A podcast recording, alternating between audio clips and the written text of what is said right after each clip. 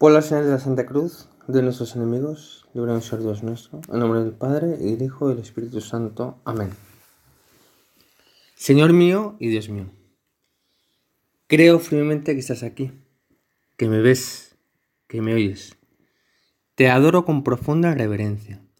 Te pido perdón de mis pecados y gracia para hacer con fruto este rato de oración. Madre mía Inmaculada, San José, mi Padre y Señor, Ángel de mi guarda, interceded por mí. Hay una frase de San Pablo que va a centralizar la meditación de este retiro de mayo. Y es esta que está en la carta a los Romanos. El amor de Dios ha sido derramado en nuestros corazones por medio del Espíritu Santo que se nos ha dado. Un amor que se derrama, que se desborda. El amor de Dios, su caridad, es siempre desbordante. Se pasa siempre. Acuérdate de las bodas de Caná, cuántas tinajas de vino, los cestos que sobraron de la multiplicación de los panes y los peces, y todas las curaciones que, además de curar, perdonan los pecados yendo a la purificación del corazón, yendo a lo realmente importante. Ahora miramos nuestro corazón y nos preguntamos, ¿se derrama? ¿Se vuelca? ¿Se da del todo? ¿Me quedo con algo? ¿Me excedo con las demás? ¿Con los demás? Excederse, de ahí la palabra excelencia o virtud, la arete, famosa de los clásicos. Qué buen momento este tiempo del retiro para meditar qué es lo que tengo en mi corazón.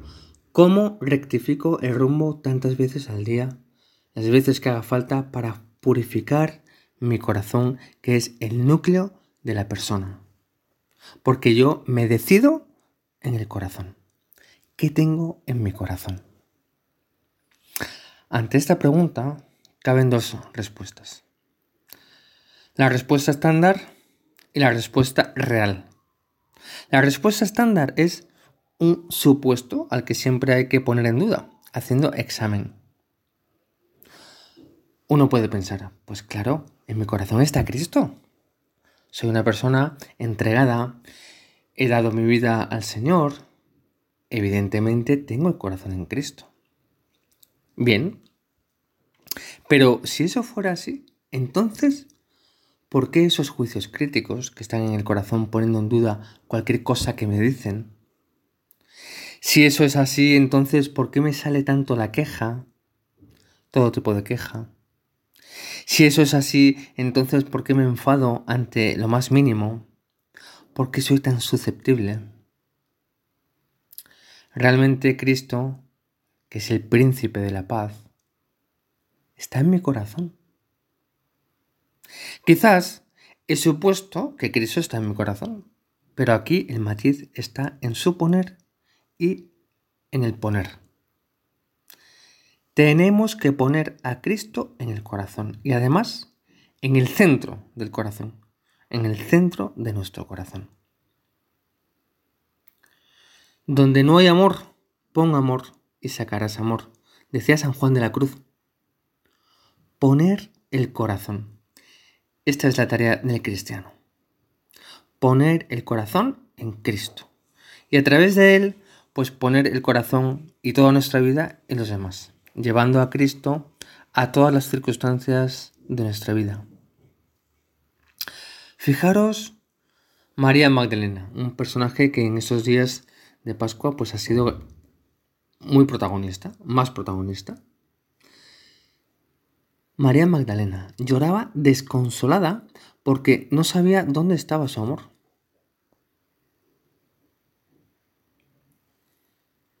Realmente Cristo era el centro de su corazón y estaba hecha polvo porque no lo encontraba.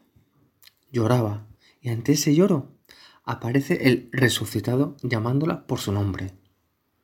María de Magdalena es primer apóstol. Pecó mucho, sí, pero amó más. Señor, que me duela que muchas veces al día no seas el centro de mi corazón. Señor, que soy muy Marta y poco María, que escogió la mejor parte que jamás le será arrebatada. A veces somos muy Martas cuando perdemos rápido la paz, la serenidad. Somos muy Marta cuando me comparo con las demás. Jesús, dile algo a mi hermana que no hace nada, mientras yo pongo la mesa y hago todo. Somos muy Marta, al fin y al cabo, cuando dejamos de contemplar, de ver a Dios, de hacerle presente. Y aquí paso a otra idea que me ha venido mucho a la cabeza estos últimos días, que es la presencia de Dios. Mirad, todos los que estamos aquí, todos los cristianos somos sacerdotes. Lo dice San Pedro en su primera carta. Mas vosotros sois linaje escogido, sacerdocio real, nación santa, pueblo adquirido por Dios, para que anunciéis las virtudes de aquel que os llamó de las tinieblas a su luz admirable.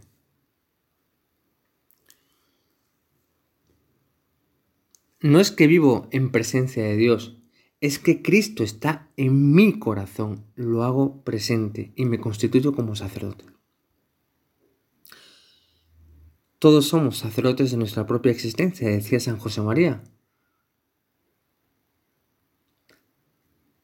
Hago presente a Dios cuando sonrío y me vuelco con una persona que está a mi lado y sé que está sufriendo. Hago presente a Cristo cuando realizo una llamada a un familiar, a una amiga, a un amigo y les llevo palabras de consuelo.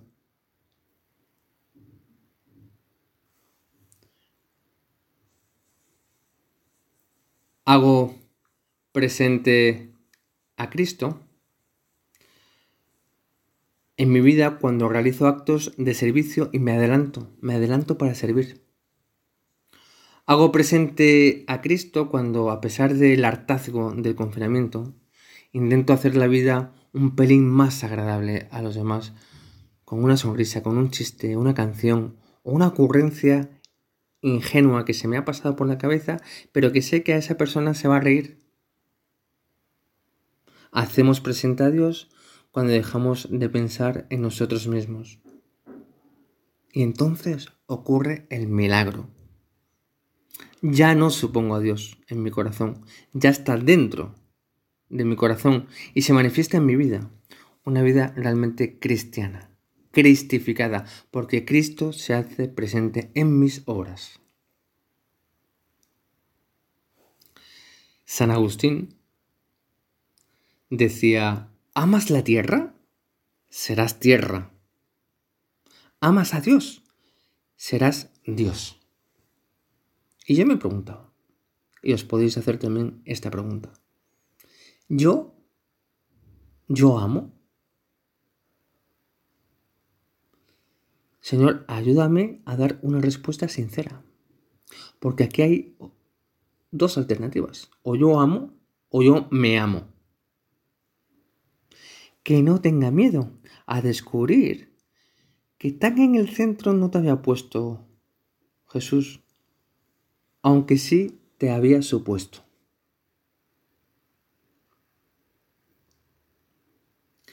Estamos viviendo unos meses extraños, cansinos, raros, pero tenemos a Dios. Dios está de nuestra parte. Este momento de prueba es crucial para crecer. El Espíritu Santo ensancha nuestra capacidad de querer. Pone en nosotros el amor de Dios, que es la caridad. Ubi caritas et amor, Deus ibi est. Donde hay caridad, allí está Dios. Donde me vuelco con los demás, ahí está Dios, porque lo he hecho presente con mi sacerdocio común. Hacer presente. Hacer presente a Jesús con mi vida. Eso es Eso es lo que hace un sacerdote, hacer presente a Cristo en la Eucaristía. Pero todos, con ese sacerdocio real, podemos hacer presente a Cristo en nuestras vidas. Y así, toda mi vida es un sacerdocio, una ofrenda agradable a Dios. ¡Qué precioso! Esto es una maravilla el cristianismo, que toda mi vida es una ofrenda agradable a Dios. Se lo pedimos al Señor todos los días en la Santa Misa. Orad, hermanos, para que este sacrificio muy vuestro sea agradable a Dios. Decía San José María, cuando hay caridad, que es cariño humano y sobrenatural, es muy fácil conocer y atender las necesidades espirituales y materiales de los que viven con nosotros.